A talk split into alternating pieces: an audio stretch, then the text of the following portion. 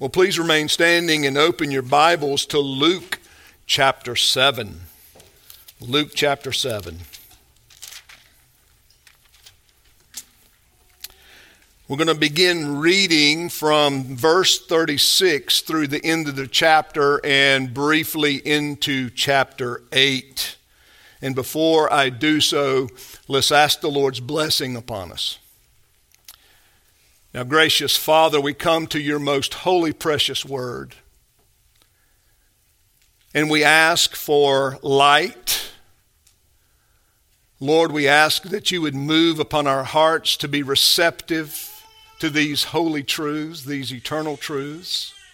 We pray, O oh Lord, that we'd be able to look into this text of Scripture and see us for what we are, who we are, and more importantly than that, that we would see Christ for who he is. Now, come, Father, bless this word.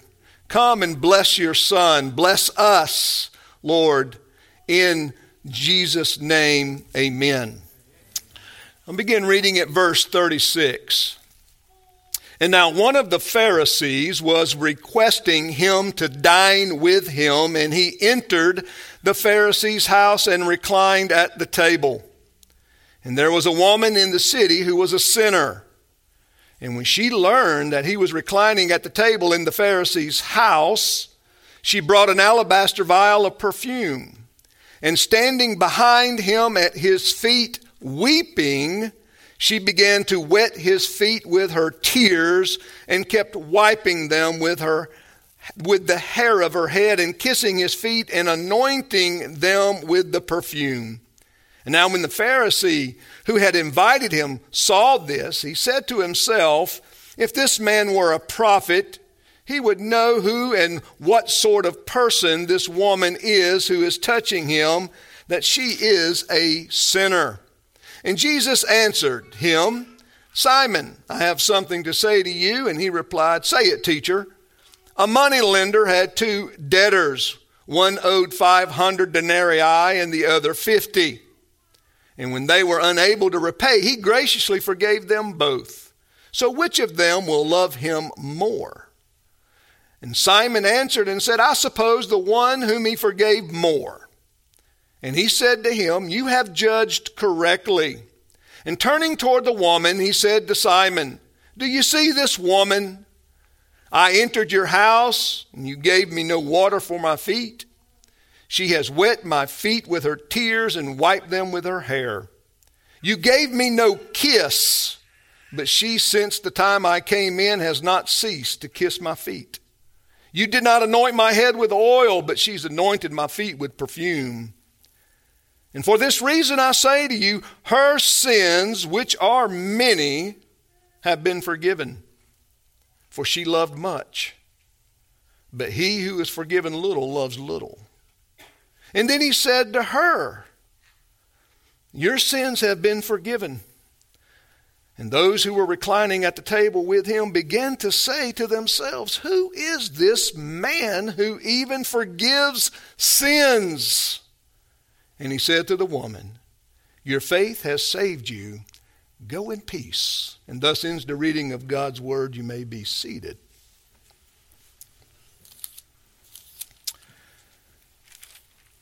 Well, brothers and sisters, we are continuing our study of the parables of Christ.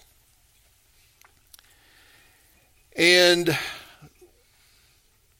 I am going to address those parables in Luke, and we've already addressed a few of those that are very unique to Luke.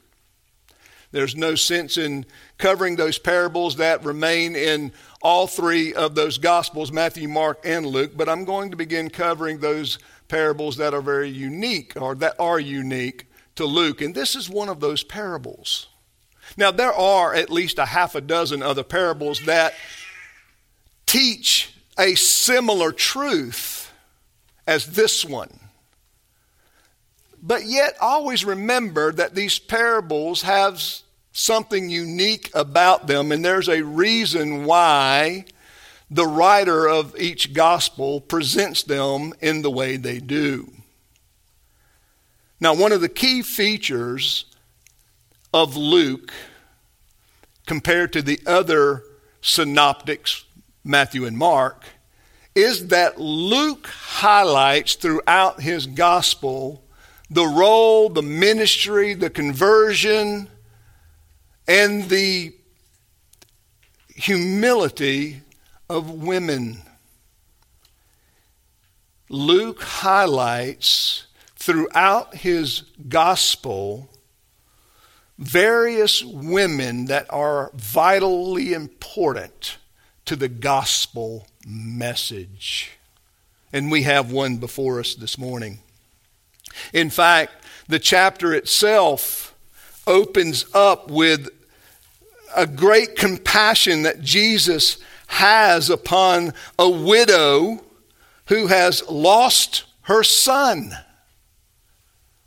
And the way the text presents this raising of the dead, if you will, is that there's this funeral procession, and Jesus finds himself in the midst of this funeral procession. But he, he looks and he notices that there is this widow who is in great distress and agony and grief. And the Bible tells us that Jesus had compassion on her and speaks and touches her son upon this stretcher being carried through the streets to his resting place, and the, the boy gets up and lives. If you look at chapter 8, in verse 1, in those first three verses, again, Luke is highlighting this ministry that Jesus had towards women. He says, soon afterwards, he began going around from one city and village to another, proclaiming and preaching the kingdom of God, and the twelve were with him, and also some women who had been healed of evil spirits and sicknesses. Mary, who was called Magdalene, from whom seven demons had gone out, and, and Joanna, the wife of Chuza, and Herod's steward and Susanna and many others who were contributing to their support out of their private means. Luke doesn't seem afraid and he doesn't seem out of character to present this great compassion that our Lord has upon these women. And I think what a testimony. Well, the story before us in the parable that we will look at, but more than the parable, we'll look at the surrounding story that gives life to the parable. Now, the story or the parable is that of two debtors. In of course, the context sets the stage for the parable itself. And we saw, we see right there in verse 31 that there is an invitation from a Pharisee for Jesus to come and dine at his house. Now, what I want to do, and I hope it's a simple enough outline that you will be able to remember it because I remember it. And if I can, you can. But what I want to do in this text of scriptures, I want to introduce you to three people. I want to introduce you to Simeon or Simon the Pharisee. I'm going to introduce him to you. Then I'm going to introduce the woman who is at Jesus' feet. And then I want to introduce to you the prophet Jesus. And as I introduce to you these people along the way, I will make applications and comments that will cause us to look at ourselves in light of these people. Well, let's look at the Pharisee, as I said, in verse 31, or excuse me, in verse 36. The text tells us that one of the Pharisees, that means there were many of them that were listening and following Jesus at that time, and we have to keep in mind that this is at the very beginning of Jesus' ministry, and at this time, there was not a lot of antagonism toward Christ.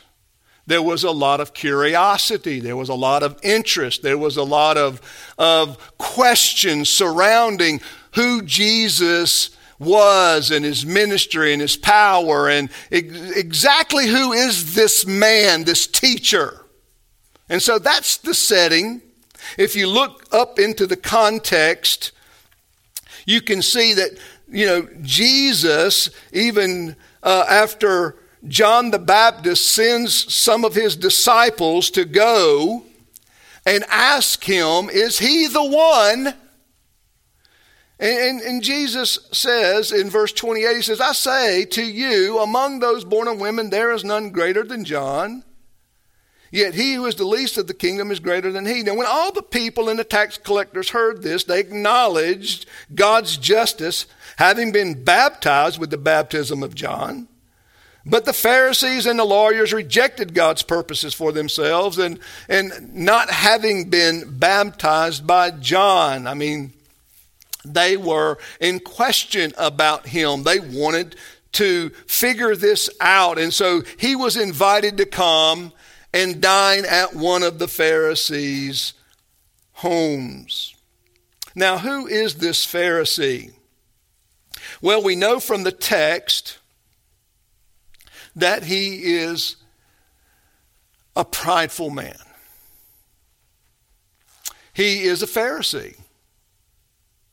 He is of that fraternal order of Pharisees. They were teachers of the law. They were supposedly knowledgeable of the things of God. They had access to the scriptures. They could read the scriptures and they were supposed to be well acquainted with and accustomed to the teaching of Holy Scripture.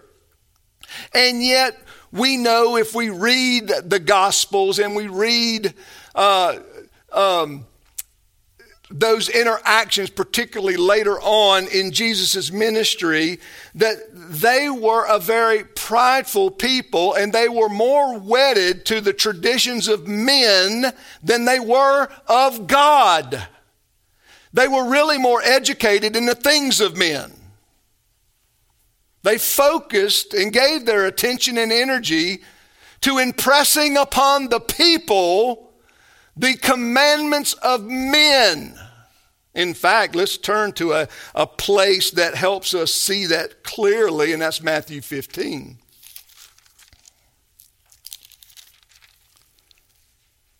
In Matthew 15, verse 1, he says, And then some of the Pharisees and scribes came to Jesus from Jerusalem and said, Why do your disciples break the tradition of the elders? You see, that's my point. Not the laws of God, but the traditions of the elders. Why do they not wash their hands when they eat bread? And he answered and said to them, Why do you yourselves transgress the commandment of God for the sake of your tradition? Now, look at verse 6. I'm just going to read down through here. Uh, and by this you invalidate the word of God for the sake of your tradition. Look at what Jesus calls them in verse 7 you hypocrites. Rightly did Isaiah prophesy of you, this people honors me with their lips, but their hearts are far from me. But in vain do they worship me, teaching as doctrines the precepts of men. And of course, they were offended by this. So the Pharisee, Simon, has invited Jesus to come to his house, and he's a very prideful man. And, and, and, and prideful in, in the sense that he has these positions that he is wedded to, that he is committed to, and his invitation for Jesus to come and recline at his table is not for educational purposes.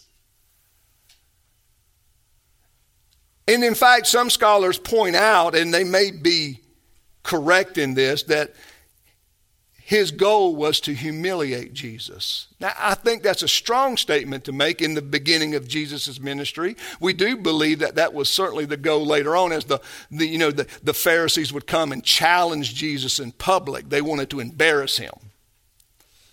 But nevertheless, he's asked to come, and it was, it was of tradition, particularly among the Greek philosophers, to have a teacher come and sit in your home, particularly around your table, and pontificate the things of life.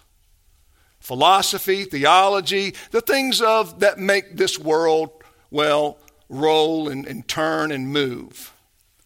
And the Jews picked up on this as well, and they would have the teacher come. This is possibly after a synagogue teaching. Jesus is asked to come now and recline at this table. He would have been expected to teach, to speak, to talk about the things of life, the things of God. He would have been the center of attention. And yet we know by the text itself that this Pharisee is full of pride, he is ignorant, and an unbeliever. Now we're going to look at this as we go along with the text. Let's look at what Jesus says to Simon. He notices that this woman, and we're going to look at her in just a minute, has come in to this gathering. She wasn't invited. We don't know who she is. She has no name. And we'll look more at her in just a moment. But in verse 39, notice this is the thoughts of Simon. He doesn't say this out loud, he speaks this in his heart. And he says, when the Pharisee had invited him, saw this, he said to himself, if this man were a prophet, he would know who and what sort of person this woman is who is touching him, that she is a sinner. More uh, appropriate to the text, a very notorious sinner. Now, this Pharisee is revealing his true nature and character. He's not a believer. He didn't invite Jesus to come and speak of the things of grace and the things of salvation. It was more of a just idle curiosity, speculations of theology. I mean, people get involved in that all the time. The church is filled with people like Simon. They love talking about the scriptures, but they don't own the scriptures in their hearts. They love pontificating of the things of life, but they have no intention of fashioning their lives to the eternal truths of God, His law, His word. And he speaks to himself, he's talking to himself, and yet he doesn't see Jesus as the prophet that he is. Well, Jesus says up into uh, the text there that, you know, the people looked at John the Baptist, they critically judged him. And Jesus said he was a great prophet. And Jesus says they looked at him and misjudged him because he did eat with tax collectors and sinners. And Simon's completely confused. He is wrapped up in his own traditions. He's wrapped up in his own pride, his own arrogance, and his own ignorance. And he doesn't see it. He's blind to it. Thus, the reason for the parable. Well, Jesus takes that, and again, he highlights this idea in verse 39 that in a, a if you couple that with the passage over in, in, Matthew 15, what do we see? That, you know, the Pharisees were more concerned about the external things. Don't touch this. Don't touch that. Don't let anything unclean. She's touching Jesus. If he were a, a real prophet of God, he would recoil at the touch of this sinner.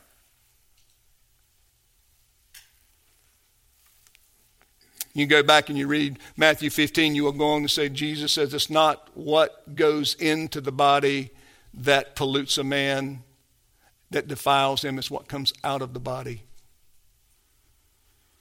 It's a corrupt heart, a sinful heart. And this Simon, this Pharisee, he, he doesn't understand that. He is a typical Pharisee. He is this re- typical religious zealot. I'm sure he's that guy in the church that loves correcting everyone else. Do you know that person? More interested in the externals than the internals. And thus Jesus went on to ask him the question and leads into the parable. And he says, Simon, I have something to say to you. And of course, Simon, being the, you know, religious man that he was, says, Well, speak on, teacher. I'm open to these things, which he wasn't. And then Jesus brings up a parable, and this parable, most scholars believe, was a well known parable of the day. This was not something Jesus made up right then. This was something that was known, and thus he gives the answer to it. And he says, and Jesus gives him the parable. He says, A money lender had two debtors, and one owed 500 denarii. It's a great sum of money. And the other 50 one ten times more than the other. And when the two were unable to repay, he graciously forgave them both. So, which of them will love him more? You can see how Jesus, being the superb teacher that he is, knows how to get to the heart. He, he hasn't embarrassed Simon at all in front of his guests. He's asking him a question, he's presenting to him a parable, and he's giving Simon an opportunity to come to the truth. Now, we can all see from the text that he answers appropriately. He says, Simon answered and said, I suppose the one whom he forgave more. And that was a great Hebrewism. And he said to him, You have judged correctly. Now he had the right answer to the parable, but he it was all wrong in his head and heart. It wasn't a truth that he possessed. He didn't own it. It wasn't a conviction. He had never looked at it as him being one of the debtors. No, Simon was the judge. Simon is the guy that comes and he goes, Let's invite Jesus over to my house so that I may judge his teaching. Now you have to realize what Luke has already revealed to us. Luke has already revealed to us that Jesus went around raising the dead. That's no small thing. Healing a multitude of sicknesses, illnesses, and teaching the things of God. Multitudes following him. I mean, this, though Jesus is not well known, but yet Jesus' fame is growing and people are following him and the rumors are going out and he has done incredible things. And notice how Luke interjects the centurion in the chapter, the Greek soldier. Who is so unworthy, who views himself as being so unworthy, he says, Jesus, you don't even have to come into my house. All you have to do is speak it, and you will raise my servant from being ill. That's all you have to do. I am unworthy of you of coming into my house. And yet, look at Simon. Come on in here, Jesus. Let's judge you.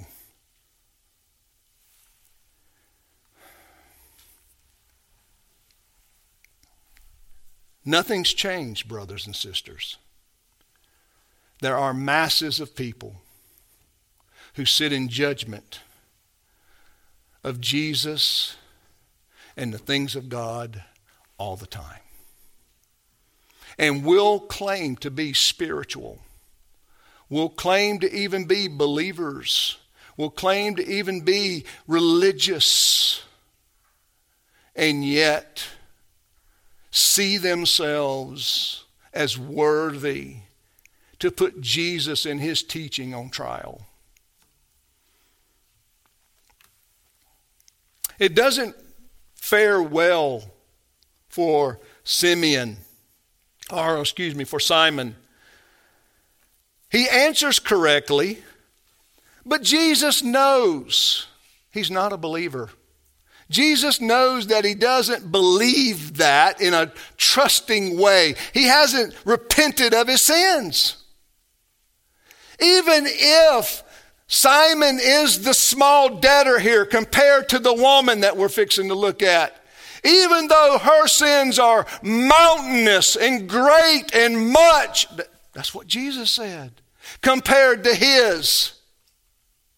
Where's his repentance? Where's his repentance of even the smallest sin? Because from the very beginning, brothers and sisters, it was one sin that caused the fall of all humankind the eating of the forbidden fruit. One. Simon doesn't see himself as that sinner, but more as a judge. In fact, he goes on to judge even more later when he says, after Jesus tells the woman, Your sins have been forgiven. And those who were reclining at the table with him began to say to themselves, Who is this man who even forgives sin? They still didn't grasp who was in their midst. Not just Jesus, but even this woman, this sinner that should have drove them to repentance. You know, brothers and sisters, this text itself, I mean, there was all kinds of ways I was thinking about it, praying over it, and considering, you know, what, how, how to present this, how, what, what to title this. And, and, and all throughout, I just kept thinking, this is one of the sweetest passages of Scripture that I've looked at in a long time. It truly is a love story. Now, not of the Hollywood type, please. I would not insult Scripture that way. But a love story, this unnamed woman that's we have to look at her life in two parts. We have to look at her past life. Her past life is a notorious reputation. The Bible tells us, the scripture tells us that in verse 37 that there was a woman in the city who was a sinner. She's of the city. More than likely, that phrase means that she was of the spirit of unbelief. She was of the, the city life. She was of the, the, uh, not of the religious sort, but of the city itself in all of its sinful ways. We don't know exactly what the sin is. Most commentators believe she was some type of harlot or prostitute. And if that's the case, I wondered if any of the men reclining at the table was Jesus was any of her friends. Notice they never said anything to her. Not one man said anything to her. They ignored her, which I find interesting. But I, we don't know. We don't know.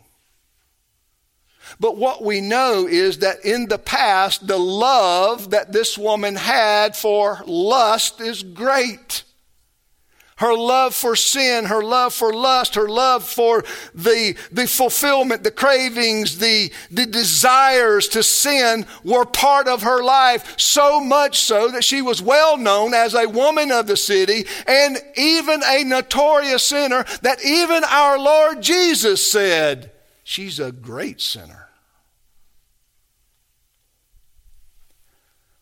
That's her past. One commentator, I believe it was Lenski, I believe a Lutheran theologian, said, in sort of speaking to why does the scriptures not give this woman a name? And I thought he made a just a, a piercing comment about the text. He said, because we are to insert our name for her.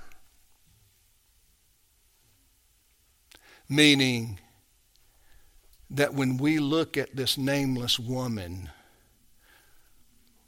we should see our name.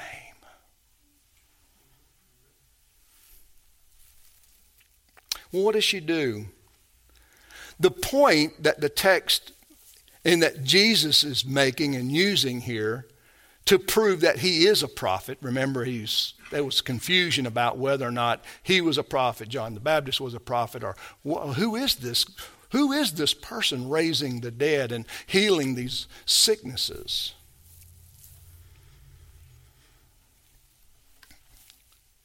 Notice her change. She's no longer this, this sin addict. She's no longer this notorious sinner. Now she comes, and notice in verse 37, she learned that he was reclining, that is, Jesus was reclining at the table in the Pharisee's house, and she brought an alabaster vial of perfume. It wasn't uncommon for ladies of that day to wear a vial of perfume around their neck. That was something common. And what does she do? She comes in uninvited, which demonstrates a fortitude and a desire that was stronger than any rebuff she may have received. There was nothing going to stop her from coming in and sitting at the feet of Jesus.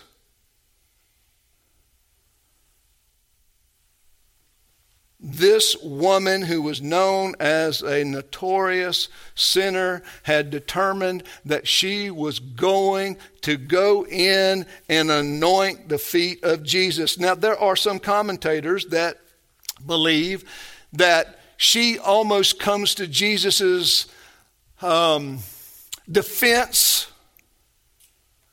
uh, meaning that they were trying to embarrass Jesus reclining at the table. They were, they were offensive to him, they were sort of being rude to him. And they were. The host was rude to some extent, as we will look at in just a moment. And so she comes in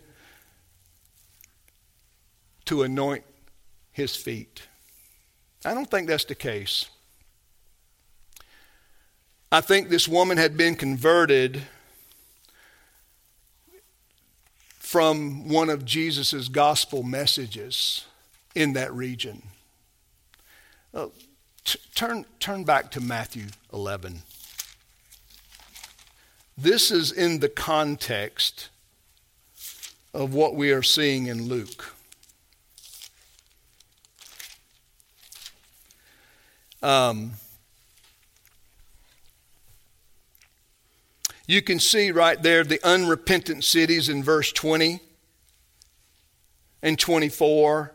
Uh, Jesus began to denounce the cities to which most of his miracles were done because they did not repent. Woe to you, Chorazin! Woe to you, Bethsaida! For if the miracles had occurred in Tyre and Sidon, which had occurred in you, they would have repented long ago in sackcloth and ashes. Nevertheless, I say to you, it will be more tolerable for Tyre and Sidon on the day of judgment than for you. And you, Capernaum, will not be exalted to heaven, will you?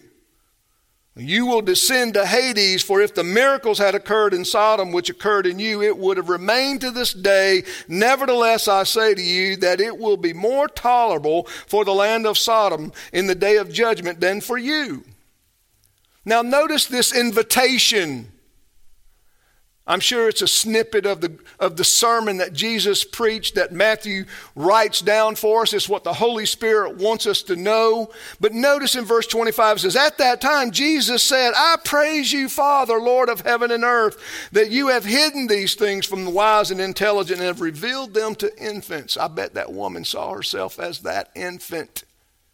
I am unworthy Yes, Father, for this way was well pleasing in your sight. All things have been handed over to me by the Father, and no one knows the Son except the Father, nor does anyone know the Father except the Son, and anyone to whom the Son wills to reveal him. Here's the invitation Come to me, all who are weary and heavy laden, and I will give you rest. Take my yoke upon you and learn from me, for I am gentle and humble in heart, and I will and you will find rest for your souls, for my yoke is easy and my burden is light. I am of the scholarship group that believes that this woman heard this invitation and believed upon Christ. You can imagine what it would be like to atone for your sins in a works righteousness system. How would you do that? What would you offer? How many hours of the day could you give to atoning for your sin if you had to pay for your own sin? This is what Jesus is dealing with. This is the invitation. He says, Listen, come to me, all who are weary and heavy laden by what? By your sin and a work system of righteousness. Burdened, bowed down, heavy laden can barely move or breathe. You're suffocating under your own sin. And when you try to turn from your sin and you try to do something good, it doesn't atone for it, it only makes it worse. And this woman had heeded in a spiritual way. The Holy Spirit had opened her eyes and her heart to embrace this invitation. She has come to Christ. And when she heard that her Savior was at this house, she was going to meet him. And she didn't care if they embarrassed her or not. She was not going to take no for an answer. In fact, her reputation precedes her. She goes in there, she, she bows at Jesus' feet, and no one says anything to her because she's such a sinner. She's known as that.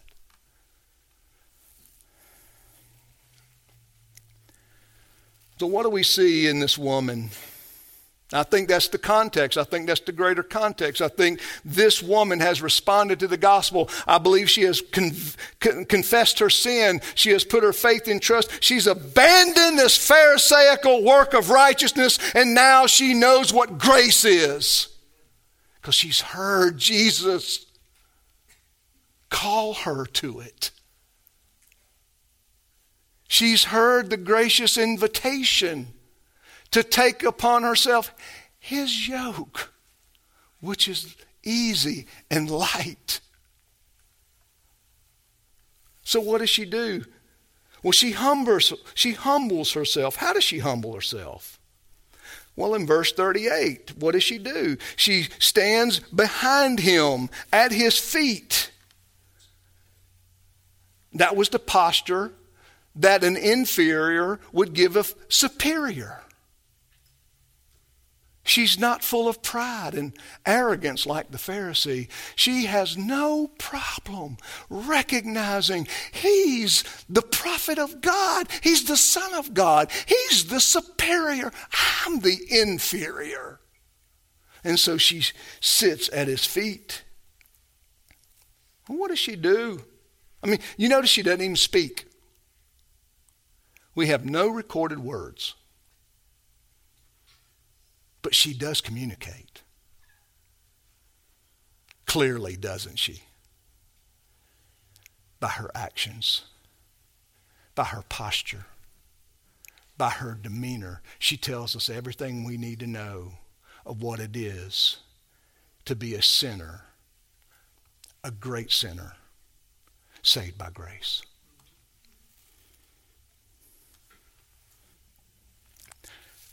What does she go on to do? Well, we see not only her humility, she takes a place at his feet. But we also see her sacrifice because she pulls out this perfume, and this perfume was not cheap. This is for her, this sacrifice. This is the anointing of her Savior's feet. She has no problem taking something that's very costly and expensive and giving it to Him. Why would she do that? Well, brothers and sisters, because the text tells us that she loved more. She loved more. Why did she love more? Because she was forgiven much. And that meant something to her.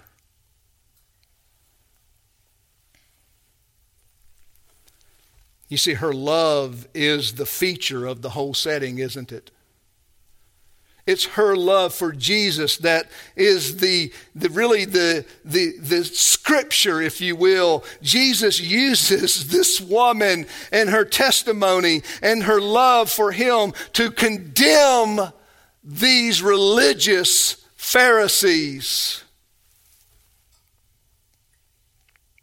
And that's the purpose. That's the purpose of the parable.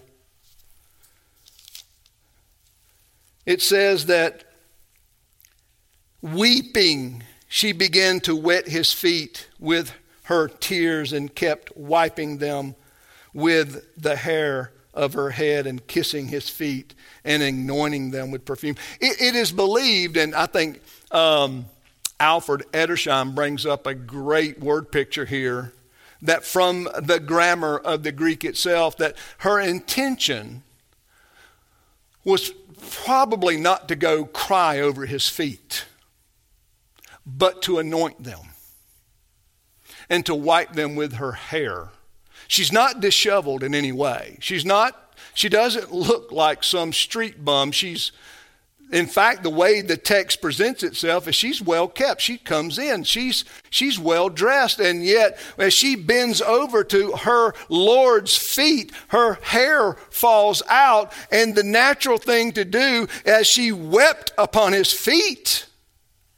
That the text lends itself to be that when she put herself in that posture, in that position, guess what she did? She broke out in tears. In anointing his feet, she began to weep, thinking about how unworthy she is of this grace. And she wept. And, and it wasn't a sobbing, it was, it, it, in fact, as he, he described it, as the dew of the morning. Gently. Now, Jesus uses this as a condemnation.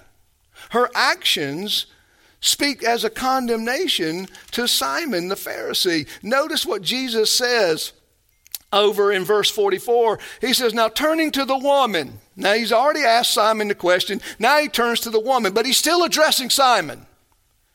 He's using this woman as this illustration of repentance, of humility, and mostly, and more importantly, of love. He says, turning toward the woman, he said to Simon, Do you see this woman? Maybe he's making him look at her because they've ignored her.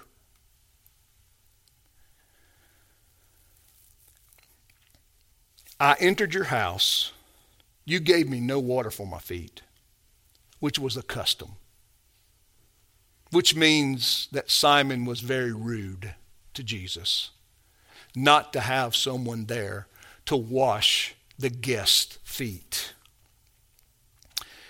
But she has wet my feet with her tears and wiped them with her hair. You gave me no kiss, which is another custom, a kiss on the cheek to welcome a guest. But she, since the time I came in, has not ceased to kiss my feet. And you did not anoint my head with oil Remember Psalm 23.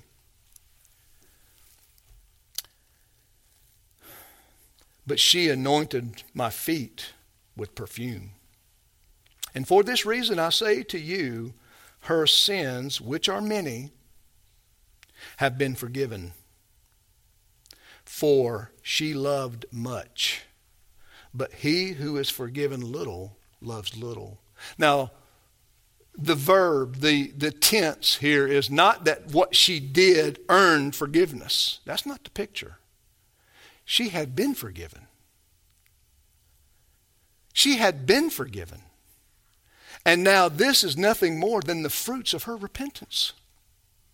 This is nothing more than the fruit of her love for her Savior. And she's coming to offer herself humbly and lovingly and sacrificially to her Savior. You think about the feet, and all I could think about was Isaiah. Oh, blessed are the feet of those who bring the good news of the gospel.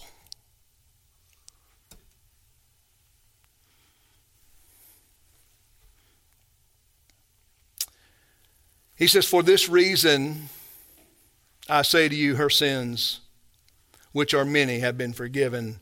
For she loved much, but he who is forgiven little loves little. And then he said to her, Now he turns to her, Your sins have been forgiven. You are forgiven, child. And maybe, maybe like us, Jesus was kindly, compassionately giving her that confirmation of forgiveness. We need that from time to time, don't we? We need that here and there. How often do we just need that reassuring spiritual unction with the word that our Lord has forgiven us? that we have been cleansed of our sins, that we have repented and we have put our faith in Him. He goes on in verse 49, he says, Those who were reclining at the table with him begin to say to themselves, Who is this man who then who even forgives sin? And he says to the woman, Your faith not your works, not your anointing of my feet, not you wiping them with your hair and uh, watering them with your tears. No, your faith has saved you. Your belief in me as the Son of God, Son of Man. Your belief that God has had mercy and compassion upon sinners. Your belief that God has compassion for the lowly. And the great call of the gospel that my burden is light and my yoke is easy. He says, Your faith has saved you. Go in peace. Go be at peace. You can imagine, well, let's at least spend some time focusing upon Jesus. Well, who is Jesus in this text? Well, he's the prophet. He's the one that John says that comes in the bosom of the Father. Look at John 1, verse 18. No one has seen God at any time. The only begotten of God who is in the bosom of the Father, he has explained him or revealed him or exegeted him. Who is Jesus? He's the prophet of God. Interesting enough, this is where we are in our Wednesday night Bible study, and there were two things about this passage of Scripture that I brought out then and I will bring out now for you this morning. Number one is Jesus, that God is not easily accessible, is He? No. The Bible tells us that He condescends to man, that He's high above man, He's ase, He's other than. He's above his creation, and unless God come to us in some way or fashion, we cannot know him, see him, or hear him. What's important about Jesus being the prophet of God? Well, he was the one in the presence of God.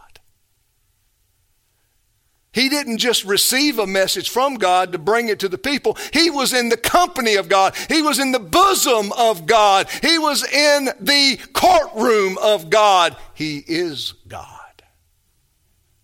and the Son of God. What makes Jesus prophetic ministry so important to us? Because Jesus comes as one who has been in the company of God and he can bring to us the great mysteries and secrets of God. Those mysteries. Jesus comes to reveal to us what? Well, let's just stick with the text. He comes to reveal to us his desire to save sinners and great sinners. You know, you might be here this morning and you may be a great sinner. I, I mean, a, not an ordinary sinner, a great sinner. And Satan may have plagued your mind, poisoned your mind and heart to say, You're way too sinful for Jesus. I think this woman was shunned most of her life where she would go in and people were like, Whoa, that's, you know who she is. Don't touch her. You'll be unclean. Think about the, think about the psychology of that woman and all of the shunning that she had experienced in her life. To hear the words of Jesus say, Come to me, I'm okay with it. I'll forgive you. I'll make you clean. I will wash you. I will take your sins and remove them from you as far as the east is from the west. I will make you my daughter and my sister. Come to me.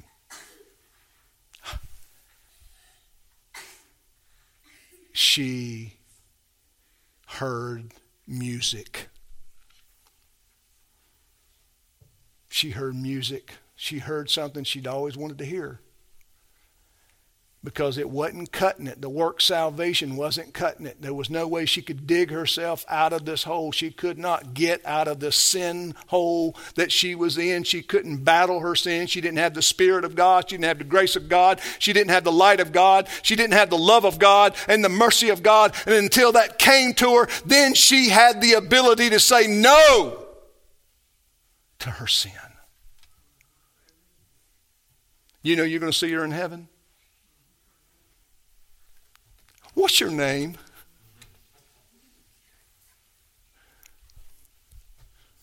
Because you reminded me of me.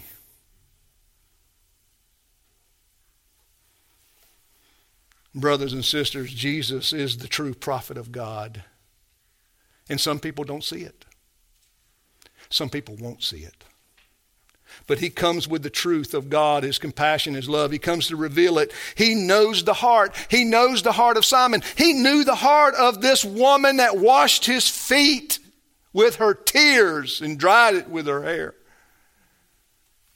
He knew her heart and he knew that she had been repentant. That's why he said, Your sins have been forgiven. You're clean.